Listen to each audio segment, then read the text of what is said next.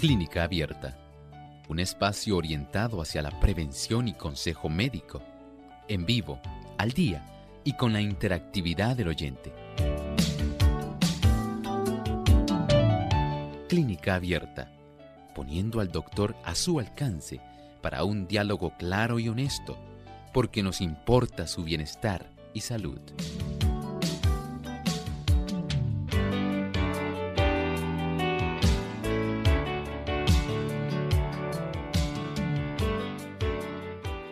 se encarga de transmitir la herencia a los descendientes.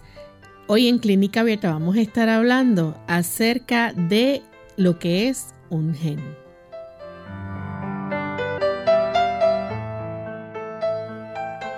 Saludos amigos de Clínica Abierta, nos sentimos muy contentos de compartir una vez más con ustedes en este espacio de salud, hoy con un tema interesante que vamos a estar discutiendo. Vamos a estar hablando acerca de el gen, qué es y qué función lleva a cabo en nuestro organismo. Así que esperamos que ustedes puedan permanecer junto a nosotros durante estos próximos 60 minutos, donde estaremos compartiendo información muy valiosa en este tema. Queremos enviar saludos cordiales también a todos aquellos amigos que se enlazan a través de las redes sociales. Tenemos amigos que nos siguen a través del Facebook, aquellos que nos siguen también a través de nuestra página web radiosol.org. Y enviamos saludos a los amigos que nos escuchan a través de Radio Perla en Meridian, Idaho, 890 AM. Así que para nuestros amigos oyentes allá enviamos un grato saludo. Y tenemos con nosotros aquí ya el doctor Elmo Rodríguez para compartir con nosotros también en este tema. Saludos, doctor. Saludos cordiales, Lorraine. Muy grato estar aquí nuevamente. ¿Cómo se siente Lorraine hoy? Bien. Qué bueno, saludamos al señor Arti López y también al señor Héctor Seguinot. En este día ellos son nuestros técnicos aquí en el estudio y por supuesto a cada uno de ustedes, queridos amigos, que facilitan el que este programa pueda realizarse. Entendemos que usted es la razón de Clínica Abierta. Por eso, si usted es nuestro amigo de hace mucho tiempo, qué bueno. Pero si es que nos está sintonizando por primera vez, igualmente queremos darle una cordial bienvenida en este día donde desarrollamos un tema. Así es y queremos antes de comenzar a discutir sobre este tema, compartir con ustedes el pensamiento saludable de hoy. Además de cuidar tu salud física, cuidamos tu salud mental. Este es el pensamiento saludable en clínica abierta.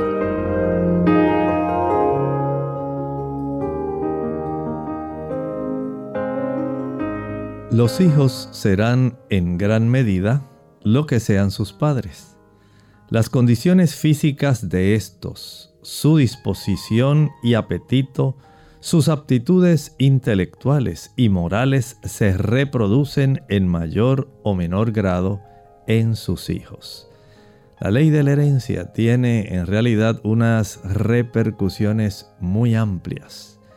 Y usted tal vez no se percataba de que hay ciertas tendencias e inclinaciones, además de los rasgos hereditarios del color de los ojos, el color de la tez, la estatura. Hay otras cosas que pueden facilitar cierto grado de preponderancia en el aspecto de la herencia. Y hacemos bien en estar atentos en cuál es nuestro carácter porque en gran medida nuestro carácter influirá en relación a los deseos y ciertas inclinaciones que se desarrollarán en nuestros hijos, porque se pueden transmitir de padres a hijos. Seamos muy cuidadosos. El Señor desea que nuestra vida pueda estar en armonía con Él es la mejor forma de nosotros asegurarnos el que se pueda transmitir una herencia que sea de la mejor calidad hacia nuestros hijos. Bien, y con este pensamiento saludable damos entonces inicio o introducción al tema que vamos a estar hoy tocando. Vamos a estar hablando acerca de lo que es un gen. Doctor, esto se le conoce también eh, para los amigos que nos escuchan y quizás sí han oído de esto, es el ADN. Bueno, sí, eh, en realidad el ADN básicamente es, digamos, la estructura secuencial básica para dar lugar al desarrollo de lo que funcionalmente se llama un gen. Digamos que el gen, esto en realidad es un término que se acuñó desde el año 1907, desde esa época. Aunque nosotros ya en la escuela hemos tal vez estudiado un poco en relación a Mendel y los guisantes, cómo se transmitían en las flores de la descendencia, ¿verdad? De ciertas matas de frijoles, de guisantes, y cómo había cierto tipo de transmisión que él pudo observar que se estaba desarrollando de una generación a otra y cómo era la distribución de estas características. Pero no es hasta el 1907 aproximadamente que se acuña este nombre. ¿Qué quiere decir nacimiento? Gen, ¿verdad? De ahí tal vez la palabra génesis, inicio, ¿verdad? El nacimiento de un nuevo mundo, el inicio de un nuevo mundo. Y gracias a este tipo de nomenclatura que se ha asignado este término, gen. Estamos hablando de una unidad funcional. Ya que Lorraine estaba hablando en relación a el ADN, estos genes en realidad no son moléculas que existen al azar.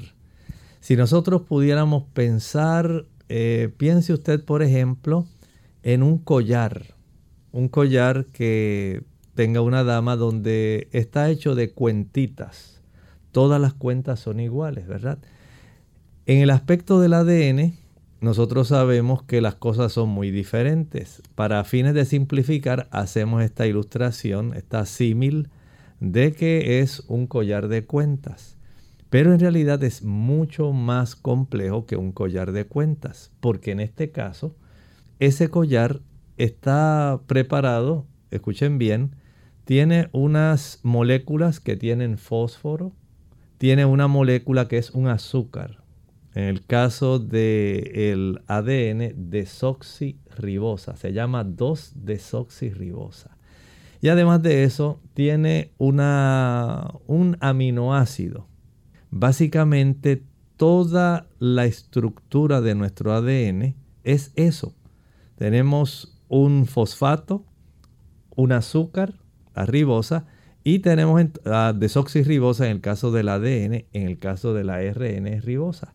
Y tenemos una base, en este caso, pues se proviene de los aminoácidos.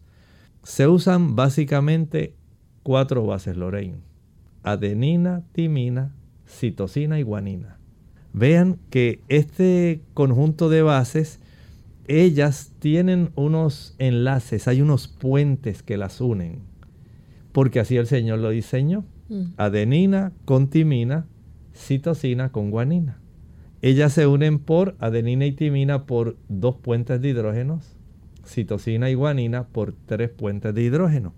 Y tal vez si usted ha visto una molécula de ADN, ha visto que parece como una escalera. Una escalera que es en cierta forma semicircular. Ella va girando poco a poco, poco a poco, en forma de espiral, una espiral suave. Y esta alternancia de la secuencia de estas bases va a dar entonces por cada cierta longitud la oportunidad de que exista un gen. Por ejemplo, un gen puede estar compuesto entre 100 de estas bases hasta básicamente cerca de 2 millones de ellas. Y eso es lo que determina, por ejemplo, cómo va a ser la tersura de la piel. de una persona. Eso determina el desarrollo del corazón. Eso determina el desarrollo de la nariz, si la nariz va a ser perfilada, si va a ser un poquito curva, si va a ser anchita. Determina básicamente la forma de los ojos, todo lo que nosotros tenemos como ser humano, todo lo que usted puede pensar que tiene relación con usted desde el desarrollo del cerebro, todo eso va a ser muy importante que usted lo pueda visualizar para aquellos amigos que nos están viendo a través de eh, Salvación TV. Salvación TV. Lo pueden buscar en Facebook a Clínica Abierta y van a ver ahí las ilustraciones de la estructura del ADN. Se pudiera decir que van con un mensaje ya inscrito. Básicamente, ese, ese conjunto, la secuencia, de ese conjunto de bases nucleotídicas es lo que va a dar un mensaje. Por ejemplo, piensa en las palabras. Nosotros sabemos que hay 27 letras en el alfabeto en español aproximadamente. Gracias a 27 letras, entonces se desarrolla unas palabras y esas palabras en forma organizada se desarrollan en oraciones. Y las oraciones nos brindan pensamientos, nos brindan una declaración, una sentencia. Algo así ocurre con el ADN. Con el ADN, aunque nosotros tenemos cuatro bases que dan lugares a los nucleótidos, estas cuatro bases solas, en lugar de 27 letras, son las que van a dar una secuencia que va a significar el que se desarrolle una característica, se desarrolle una proteína, se desarrolle una estructura, se desarrolle un órgano. Y esta secuencia no necesariamente tiene que ser tan comprensible como ocurre con las letras y nuestro alfabeto. Por ejemplo, usted sabe que puede ubicar la letra A la letra M, la letra O, la letra R y dice amor. Pero si usted la ubica diferente y pone la letra R, la letra O, la letra M y la letra A, las mismas cuatro letras, dice Roma. En el caso de estas bases nitrogenadas, Lorraine, es todavía más complejo. Porque estas bases nitrogenadas pueden repetirse una al lado de la otra como si yo repitiera la letra M, M, M, M, M muchas veces y de momento la alternara con una O, luego alternada con dos R's, luego le alternara R, M, O, R, M, A. Y esto podría entonces decir, bueno, doctor, por eso no tiene sentido para mí, no tiene sentido para nosotros, pero en la secuencia de estas bases a nivel del ADN, aunque para nosotros no tenga significado, para la activación o desactivación de esos genes tiene significado. Y no todos los genes tienen la misma longitud de esas bases. Así que esto todavía nos hace pensar en la complejidad de lo que nosotros enfrentamos y de cómo el Señor en su sabiduría, porque esto jamás puede ser producto de la evolución, jamás. El que hayan dos bases que se correspondan con tres puentes de hidrógeno, citosina con timina, y dos bases que correspondan con dos puentes de hidrógeno, adenina con timina, y que esté organizada en forma de una hélice, que esa hélice tenga unos segmentos que puedan decir, bueno, esta va a ser la secuencia de una dama que va a existir que se va a llamar Lorraine.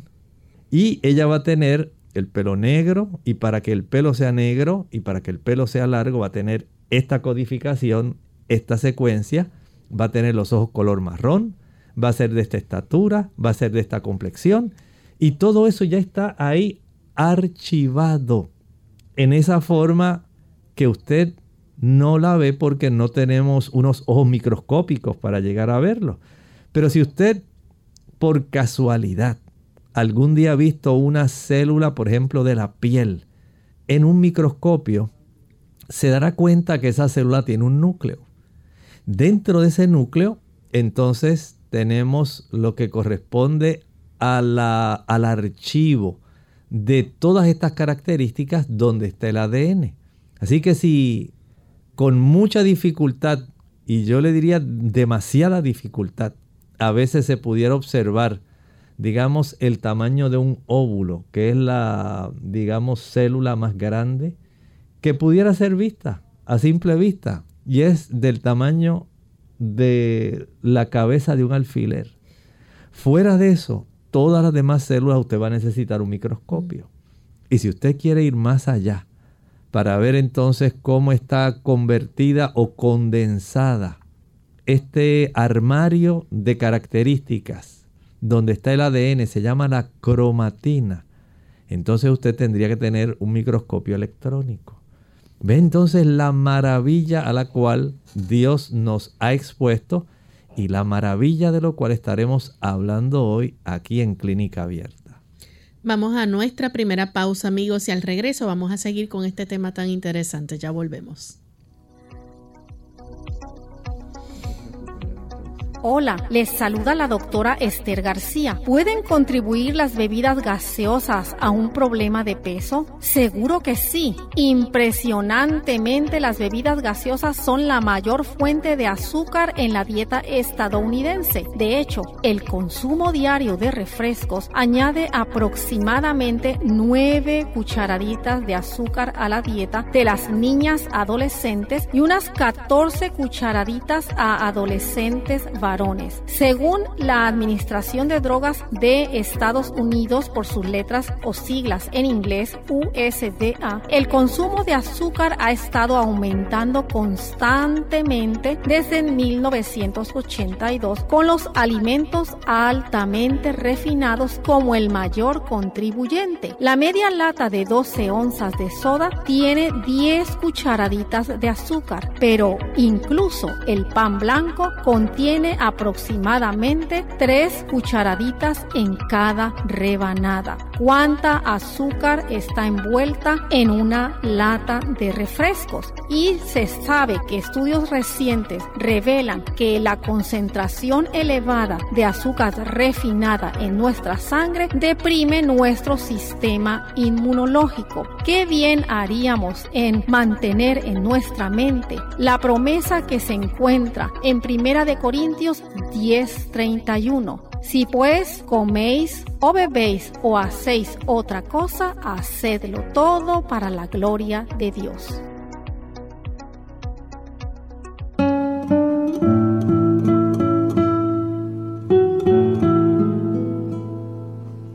Para todos, la edad de oro de cualquier cosa es cuando formamos parte de ella.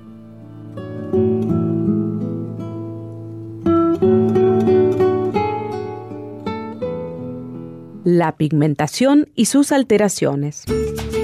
Hola, les habla Gaby Sabalua Godard en la edición de hoy de Segunda Juventud en la Radio, auspiciada por AARP. ¿Has notado cómo el color de nuestra piel cambia a medida que pasan los años? A estos cambios se los conoce como alteraciones de la pigmentación y no solo son producto de los años, sino también de enfermedades propias de la piel. Como ya ha sido demostrado, el color de nuestra tez está determinado por nuestros genes y por una combinación de pigmentos producidos en la piel, entre los que figura la melanina. Cuando la piel se expone al sol, aumenta la producción de melanina, produciendo lo que conocemos como bronceado, proceso absolutamente normal. El problema surge cuando existe un notable aumento en su cantidad oscureciendo la piel, lo cual puede ser una respuesta a alteraciones hormonales producidas por el embarazo, el uso de anticonceptivos o algunos medicamentos. El melasma, como se la conoce, es la enfermedad usualmente aparece en la frente, mejillas, sienes o barbilla como unas placas de color café oscuro. En estos casos, las personas afectadas por melasma deben utilizar filtros solares en forma continua y tratar de evitar en lo posible la exposición al sol. Igualmente, el uso de ungüentos usados regularmente y por largo tiempo pueden ayudar a aclarar las placas oscuras. Solo asegúrate de que sean recetados por un buen dermatólogo.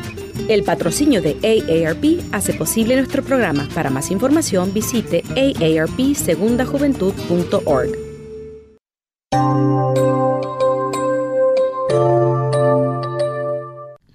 Ya estamos de vuelta en Clínica Abierta, amigos. Hoy estamos hablando acerca de lo que es un gen Antes de la pausa, el doctor nos dio una introducción y nos explicó bien, ¿verdad? Cómo es que trabaja eh, o cómo se desarrolla este gen y qué este es lo que va ahí en ese ADN, ¿verdad? Hemos visto la prácticamente lo que contiene el ADN y que podemos decir que es lo que describe lo que uno es. Exactamente. Podemos decir que el ADN constituye la totalidad no solamente del aspecto físico nuestro, nos enfocamos solamente en el aspecto físico, sino también en todo lo que tiene que ver con el funcionamiento.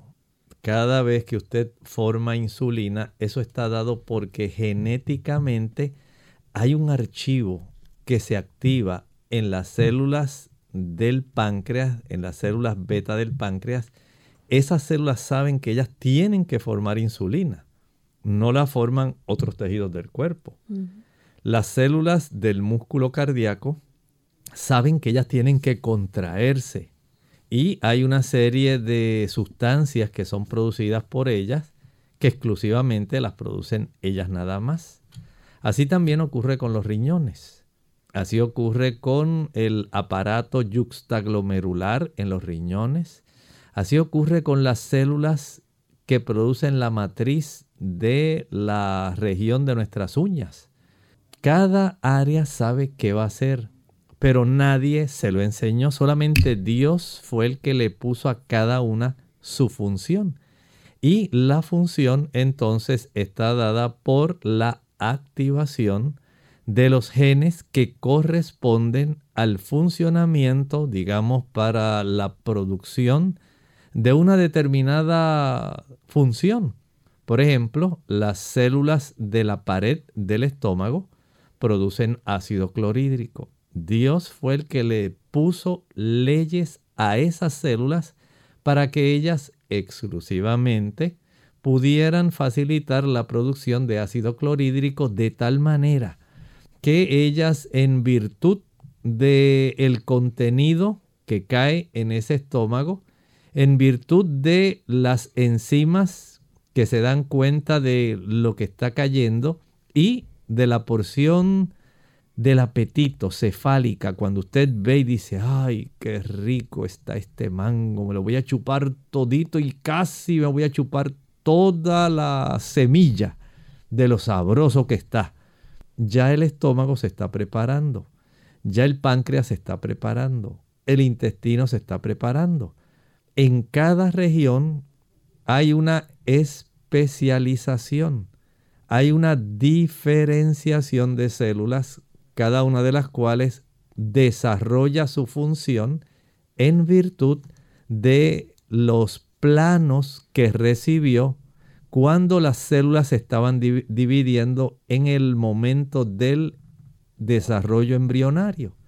De acuerdo a ese desarrollo embrionario y a la migración de esas células, las células según se van multiplicando, unas van en la dirección de lo que será el sistema nervioso central, otras se acomodan para desarrollar la médula espinal, otras se van moviendo para desarrollar los ojos, otras van a desarrollar los arcos branquiales que proveerán otra serie de estructuras. Otras seguirán migrando, lo que eventualmente dará lugar a los ovarios, al útero. Y así cada una de, estas células que pertenece a un grupo específico tiene un plano que le ha sido dado así como a un constructor. Se le da un plano para que lo siga y desarrolle un edificio. Dónde van las paredes, cuál va a ser el grosor de las paredes, si en esas paredes va a ir algún tipo de receptáculo, si esas paredes son de carga o son solamente de divisorias. Cada una de ellas tiene funciones específicas, mucho más complejas que las que usted puede a, simplemente, a simple vista pensar. Y es que el Señor en su gran sabiduría dio esta serie de funciones específicas. Por ejemplo, hace un rato estábamos hablando del ADN cuando estábamos hablando en forma, una símil, como si fuera un collar.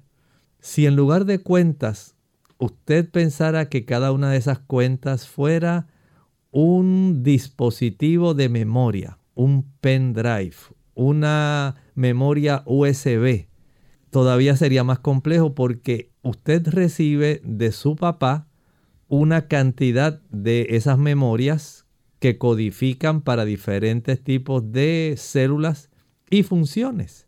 Y recibe de su mamá otro conjunto de los mismos genes, pero para estas mismas funciones, durante el proceso de fecundación ocurre un intercambio y van entonces a desarrollarse de acuerdo a ciertas leyes que hay, se van a desarrollar donde van a predominar unas características, por ejemplo, para que usted nazca con el labio más delgadito parecido al de su papá, mientras que su hermana nació con los labios más gruesos parecidos a los de la mamá.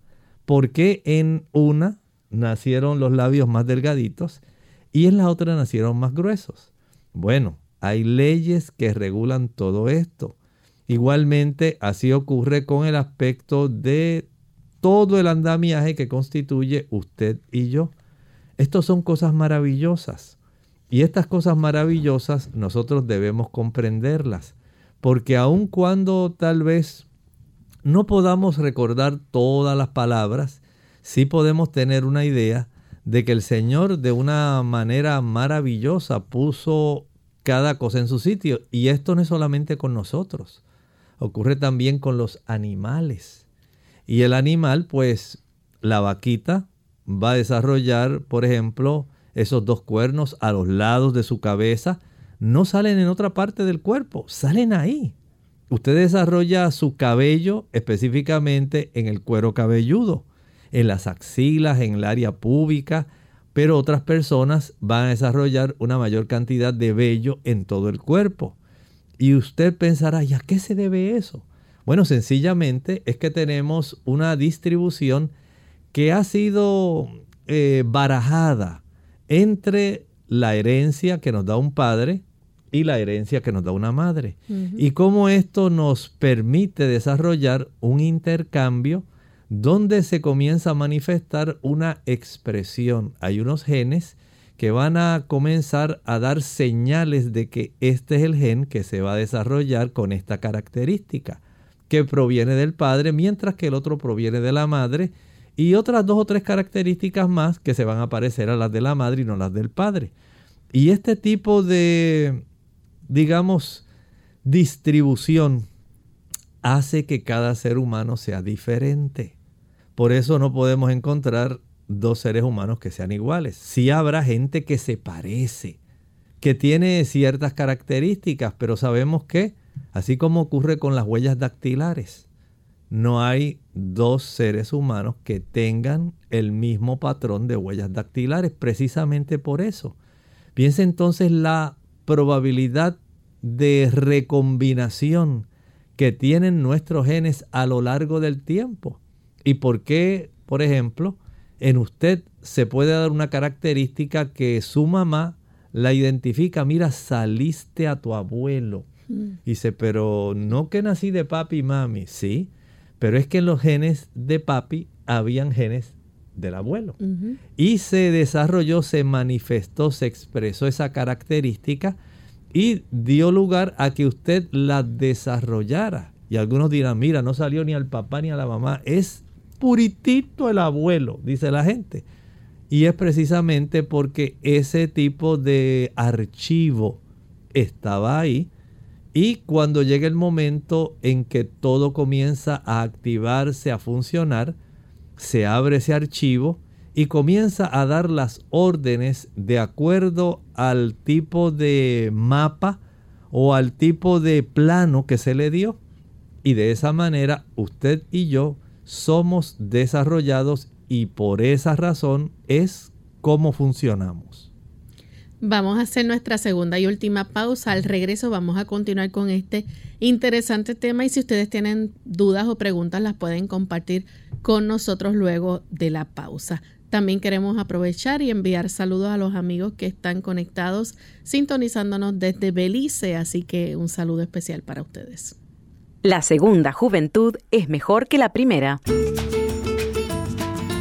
Hola, les habla Gaby Zabalúa en la edición de hoy de AARP Viva, su segunda juventud en la radio, auspiciada por AARP. De vez en cuando me acostumbras mentir sobre tu edad, aunque te creas que decir este tipo de mentira piadosa es cosa de mujeres, últimamente muchos hombres también se quitan años de encima. Las razones son varias. La discriminación social por parte de la comunidad que solo valora la juventud y la belleza es una de ellas. Sin embargo, la exclusión de buenos puestos de trabajo, si se sobrepasan de los 50 años, es otro motivo importante. Como la edad puede y suele ser el parámetro que mucha gente utiliza para juzgar la apariencia física, logros, salud y vida futura, muchos esmeran en ofrecer una imagen más jovial. En la vida, ¿es la edad un obstáculo? Una ventaja. Por desgracia, los jóvenes consideran a las personas mayores menos atractivas, menos activas y menos vitales. Una forma de cambiar el panorama es sentirnos orgullosos de nuestra edad y demostrarlo. La edad trae arrugas, pero también trae sabiduría y experiencia. Es importante no dejarnos juzgar por el número de años, sino por nuestras virtudes y nuestros logros. Aprendamos a vivir. El patrocinio de EARP hace posible nuestro programa para más información, visita aarp.org oblicua viva. Entre la mente y el cuerpo hay una relación misteriosa y maravillosa. La primera influye sobre el último y viceversa. Mantener el cuerpo en condición de buena salud para que desarrolle su fuerza, para que cada parte de la maquinaria viviente pueda obrar armoniosamente, debe ser el primer estudio de nuestra vida. Descuidar el cuerpo es descuidar la mente. No puede glorificar a Dios el hecho de que sus hijos tengan cuerpos enfermizos y mentes atrofiadas. El envejecimiento como una enfermedad. Primera parte. Hola, les habla Gaby Zabalúa Godard en la edición de hoy de Segunda Juventud en la Radio, auspiciada por AARP. Todos envejecemos y todos morimos. La pregunta es, ¿por qué? Existen varias teorías relacionadas con el tema. Por un lado, se habla de suficiente evidencia que demostraría que el envejecimiento ya está programado en nuestro cuerpo. Esta teoría habla de que las células tienen un determinado tiempo de vida y que después de varios niveles de reproducción mueren. De la misma manera, hay quienes opinan que nuestro envejecimiento es una consecuencia de factores externos que dañan nuestras células. Ellos presumen que si el ser humano viviera en condiciones ideales y evitara todos los elementos perjudiciales del mundo, envejecería menos y viviría más. Entonces, ¿es el envejecimiento un síntoma de enfermedad? Para otro grupo de estudios, la vejez es una enfermedad que se inicia a los 25 años sin señal alguna. Supuestamente, el daño de los radicales libres ya ha empezado en el interior de las células y según los mismos, este es el inicio de una fase subclínica de la enfermedad que no presenta sintomatología, pero que tiene una duración de aproximadamente 10 años. Además, afirman que la vejez como enfermedad puede ser tratada. Para conocer más sobre esta postura, no dejes de escuchar nuestro siguiente segmento. El patrocinio de AARP hace posible nuestro programa. Para más información, visite aarpsegundajuventud.org. Unidos con un propósito, tu bienestar y salud. Es el momento de hacer tu pregunta llamando al 787-303-0101 para Puerto Rico, Estados Unidos 1-866-920-9765 y llamadas internacionales al 787-763-7100 o al 787-282-5990. Clínica Abierta, trabajando para ti.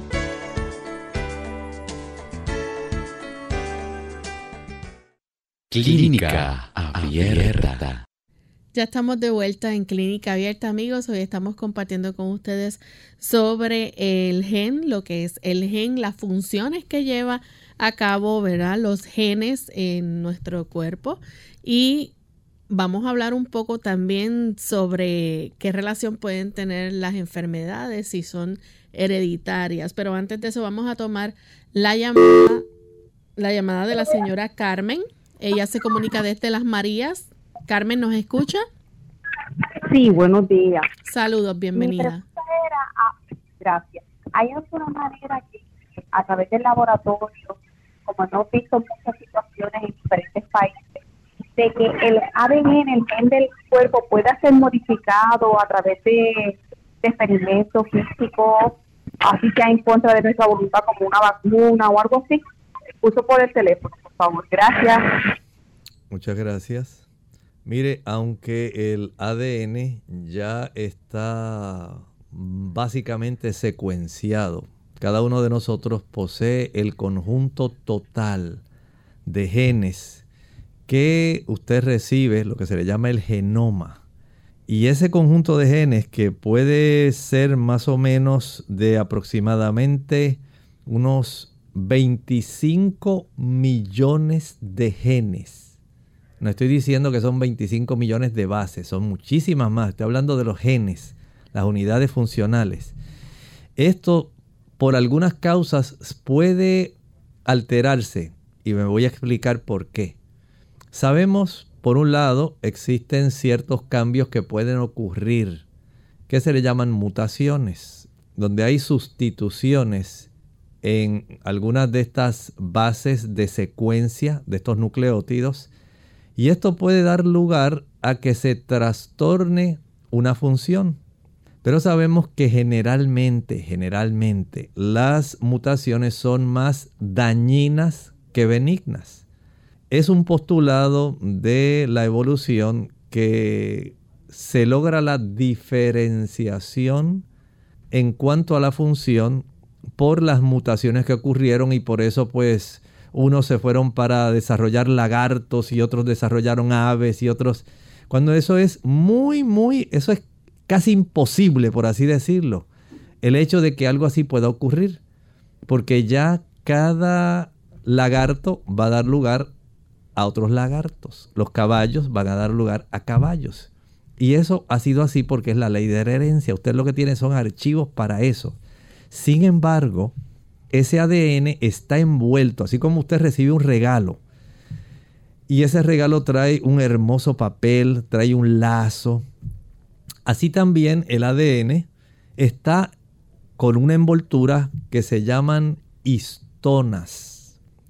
Las histonas, de acuerdo a unos grupos que hay que se llaman grupos metilo, es una molécula de eh, un átomo de carbono con tres de hidrógeno de acuerdo a cómo se pueden ocurrir los procesos de metilación o no, comienza un proceso de activación o desactivación de genes.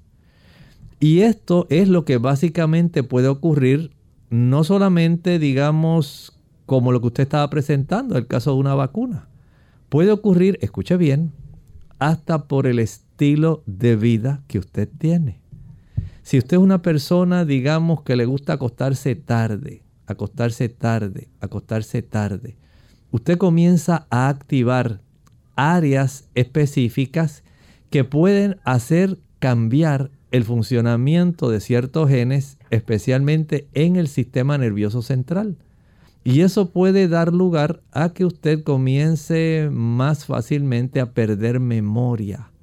Puede activar la producción de sustancias en lugares que ya Dios dispuso, por ejemplo, riñones, pulmones y corteza suprarrenal, para que se active el, sistema de renina, angiotensina, aldosterona y se produzca una mayor cantidad y usted comience a desarrollar hipertensión arterial. Así que el activar o desactivar estas histonas a consecuencia de nuestro estilo de vida. Igual que si usted tiene una condición que desarrolló por su estilo de vida y ahora usted comienza a corregirla. Usted si quiere saber de esto, busque después en su computador, busque la palabra epigenética. epi sobre, genética sobre los genes. Y ahí usted va a darse cuenta de cómo incluso usted puede hasta acortar su vida de acuerdo a las prácticas que usted tiene en su estilo de vida. Hay unas secuencias de estos genes que se llaman telómeros y usted puede acortarlos. Esto va a tener repercusiones en la forma como ocurre la expresión, la activación o desactivación de ciertos de estos eh, de estas unidades funcionales. Y esto puede determinar que usted muera antes de tiempo.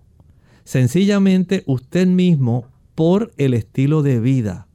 Por eso aquí en Clínica Abierta nuestro énfasis, si usted habrá notado, es que usted modifique su estilo de vida. Precisamente por esto, porque tiene unas repercusiones que no es solamente el aspecto de que me gusta, no me gusta, es que lo que usted hace va a estar teniendo un impacto en el presente y además, como estábamos hablando en el inicio del programa, hay unas repercusiones que pueden esto facilitar la expresión de algunos de estos genes y de ciertas tendencias en la progenie, en sus descendientes. De esta manera, no solamente las vacunas, lo que usted toma, lo que usted come, su estilo de vida incide en hacer que algunos de estos genes se manifiesten o no. Y de esta manera usted está modificando la forma como deben funcionar. Desde esa particular forma, y yendo un poco entonces más a su pregunta otra vez, usted sí puede modificar su genética. Cuando usted toma café, usted altera esa genética, facilita una serie de mutaciones y cambios. Cuando toma alcohol, usted cambia esa genética. Cuando usted usa drogas, usted altera los genes. Y aun cuando usted no use nada, por el hecho nada más de que usted, eh, su estilo de vida, digamos, eh, su forma de comer, es de tal categoría que usted facilita un aumento en la cantidad de radicales libres. Esos radicales libres bombardean el ADN causando cambios, causando mutaciones que eventualmente se van a manifestar. Por ejemplo, cuando usted ya pasa de los 40, 45 años, ya sabe que su ADN no va a ser igual que el de una joven a los 18 y 20 años. Y entonces el ginecólogo obstetra no recomienda que después de esa edad ya las damas se embaracen.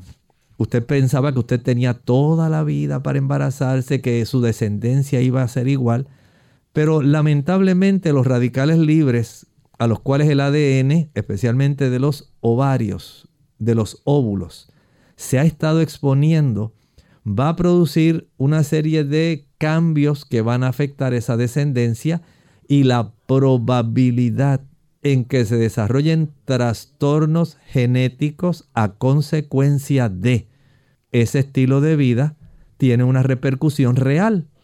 Así que noten que esto es mucho más amplio que solamente haberse expuesto a una vacuna que, tenía un RNA mensajero. Esto va más allá. Nuestro estilo de vida, está también causando algo similar. Y si usted comienza a juntar todos esos factores, entonces ya usted puede tener una idea de cuántas cosas pueden suceder en esos planos básicos, que son los que hacen que nuestro cuerpo funcione de la manera como funciona y puede alterar la síntesis, el procesamiento de diferentes tipos de proteínas. Tenemos entonces la llamada de Juan que se comunica de Estados Unidos. Adelante, Juan. Sí, buenos días, Dios les bendiga. Eh, doctor, yo reconozco exactamente todo lo que me dijo, lo entiendo, pero ahora no puedo reformular la pregunta. ¿Es una relación directa el Alzheimer con el ADN? Muchas gracias. Tiene una relación directa, no porque necesariamente por el hecho de que su papá tuvo Alzheimer, usted lo tiene que tener, pero, pero, la calidad del alimento y su estilo de vida facilitan que el cuerpo desarrolle inflamación, que es el mecanismo básico para que esto se desarrolle, desarrolla inflamación en las células del sistema nervioso central, especialmente las células gliales, que son las células de apoyo a las neuronas. Cuando esas células gliales que le facilitan el alimento, que le facilitan la glucosa, que colaboran para que las neuronas puedan ejercer sus funciones, si esas células gliales comienzan a sufrir eh, procesos inflamatorios y comienzan a inflamarse los alrededores de esas células, es bien, bien probable que la neurona se va a afectar y la calidad del apoyo que esas células gliales le van a proveer a las neuronas va a ser totalmente inadecuado.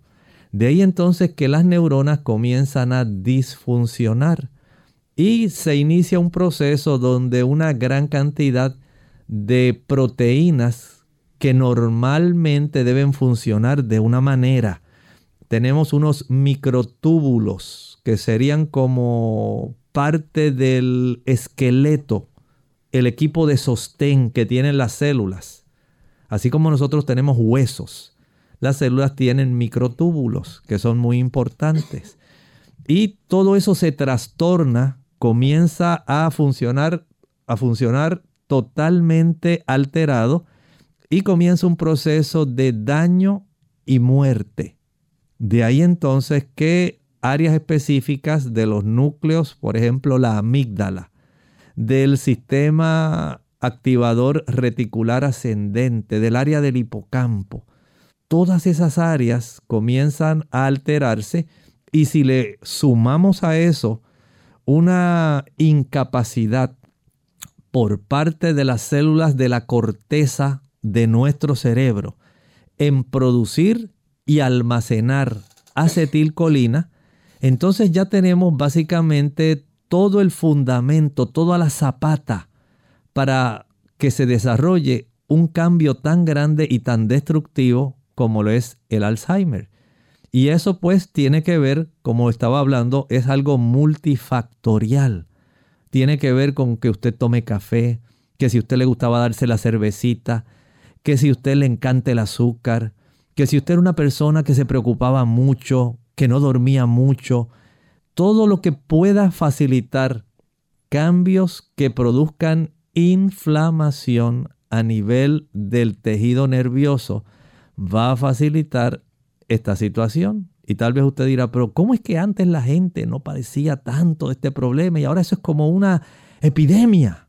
Bueno, antes la gente comía mucho más sencillo.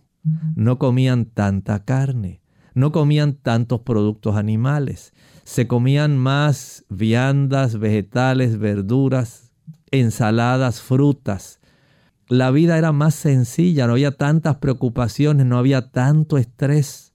Sí, la gente tomaba café, pero la gente no podía comprar tantos cigarrillos como compra hoy día. No tenían la oportunidad de tomar tanto alcohol como toman hoy día. Y la vida era más sencilla. Las personas se acostaban más temprano. Sus trabajos eran más físicos. Se exponían más al sol, respiraban más aire limpio. La vida tal y como nosotros la conocemos ha desarrollado una serie de oportunidades que están afectando de una u otra forma la expresión genética en nosotros y en muchos casos está facilitando el desarrollo de muchas condiciones, entre ellas el Alzheimer.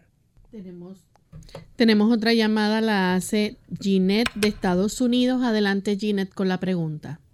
Sí, buenos días. este, pues les estoy llamando acá desde el estado de Washington y pues les felicito por este programa tan bueno que tienen y pues que nosotros aunque estamos acá bien lejos podemos disfrutar por medio de el Internet.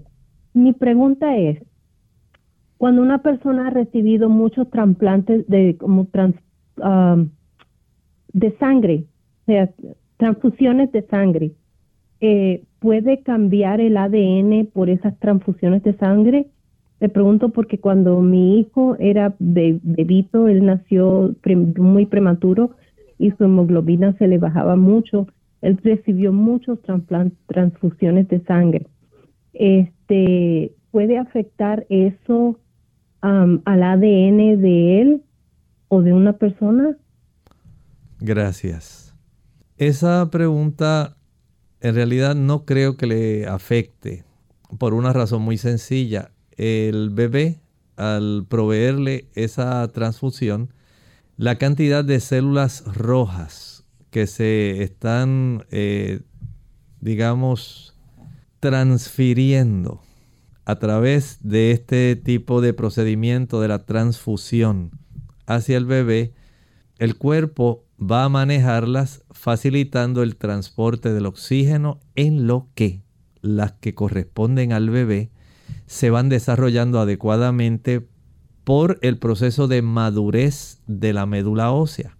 Sin embargo, en lo que eso ocurre, se está proveyendo un tipo de transporte similar que eventualmente el mismo cuerpo especialmente en la zona del vaso, va a destruir esas células rojas, tanto las que recibió como las propias. Y entonces reutiliza ya los aminoácidos que componían la hemoglobina. Se van a desarrollar eh, básicamente unas sustancias que son las que componen la molécula en sí de la hemoglobina, unas porfirinas más eh, el átomo central de hierro, pues eso básicamente es lo que va a estar dando esto, pero el cuerpo entonces las transforma en bilirrubina y otras sustancias que pueden, algunas de ellas, ser reutilizadas, pero no necesariamente tienen que llegar a la médula del hueso para afectar la cantidad de indicaciones, de instrucciones, de mapas que ya se le daban, que están archivados desde el proceso embrionario. Eh, desde ese punto de vista no creo que eh, esto vaya a desencadenar esa situación. Pudiera ser, no tengo un conocimiento preciso de eso, pero que a muy largo plazo, si acaso algún tipo de estímulo raro pudiera llegar, pero en el conocimiento que tengo en este momento no entiendo que deba alterar para nada ese conjunto de nucleótidos que ya él tiene y que por la juventud del momento en que a esto se puso cuando su cuerpo debía reaccionar, no es porque no tuviera la capacidad, sino porque no se había desarrollado totalmente la madurez de la médula ósea para poder entonces eh, producir la cantidad suficiente de glóbulos rojos, pero a mi parecer entiendo que no debiera influir. Tenemos entonces a la amiga Teolinda que nos llama de Estados Unidos. Adelante, Teolinda. Sí, buenos días, señora Vázquez. Dios la bendiga. Doctor, ah, buenos días ah, para todos. Eh, quería preguntarle, fíjese que los alimentos, las personas, por ejemplo, que comen ranas, que comen lagartos y cosas así, ¿verdad?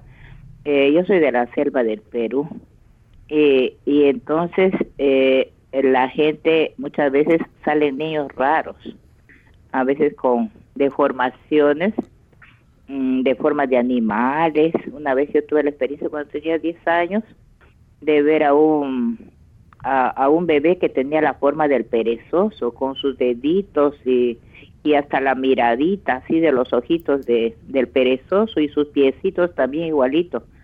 Y decía la persona porque la mamá odiaba al perezoso, la asustó el perezoso y entonces eh, engendró así este bebé. Tendrá que ver algo eso, porque muchas veces la gente dice, ah, porque lo odia tal persona, o come ciertos animales, o de repente quiere comer y sale con esa forma. Tendrá que ver eso.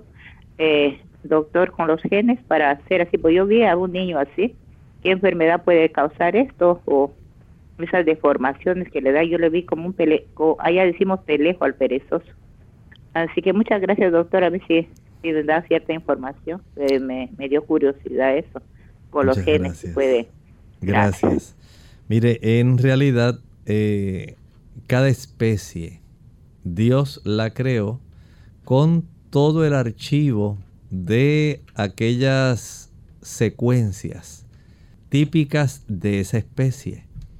Y usted busca el relato bíblico y va a encontrar que cada animal se iba a reproducir según su especie. Bueno, otra cosa es que puedan ocurrir, como estábamos hablando hace un momento, el que el consumo de ciertos productos pueda activar o desactivar una cantidad de genes que pueden resultar perjudiciales. Piense por ejemplo esto, en el código en el código genético nuestro hay áreas que se llaman oncogenes. Eso quiere decir genes que pueden dar lugar al desarrollo de cáncer. Sencillamente usted los activa por su estilo de vida. Así puede ocurrir también con el aspecto de ciertas deformaciones. El tipo de alimentación, como hablaba hace un ratito, por ejemplo, el uso del el café, el uso del el alcohol, el tabaco, las drogas. Es más, hay hasta medicamentos que se utilizaron. Usted recuerda la talidomida. La talidomida facilitaba un desarrollo anormal en algunos eh, embriones que cuando nacían el niño tenía ya más bien como una forma de foca y se le llamaba focomelia. Sencillamente porque un fármaco afectó. Usted puede comprender por qué entonces hay que ser muy cuidadoso, especialmente en época de la gestación.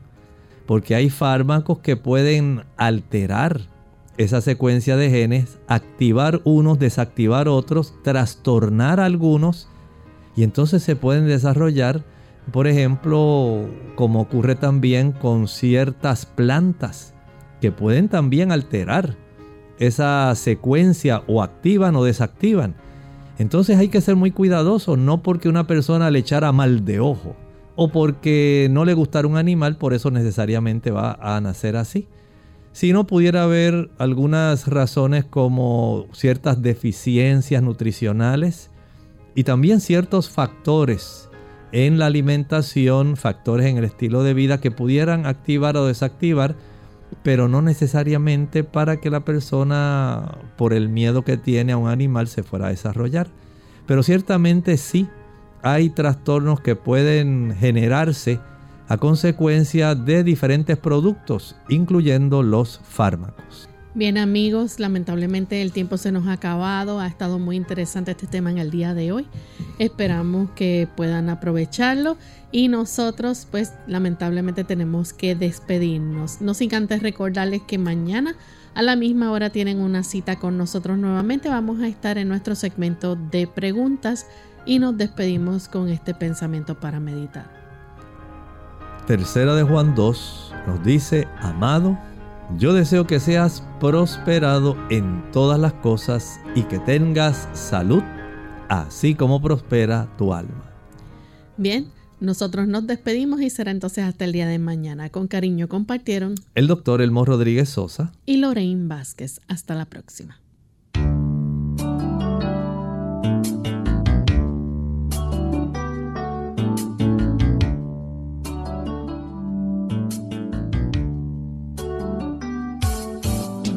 Clínica Abierta. No es nuestra intención sustituir el diagnóstico médico. Antes de poner en práctica cualquier consejo brindado en este programa, usted debe consultar con su médico. Hasta la próxima.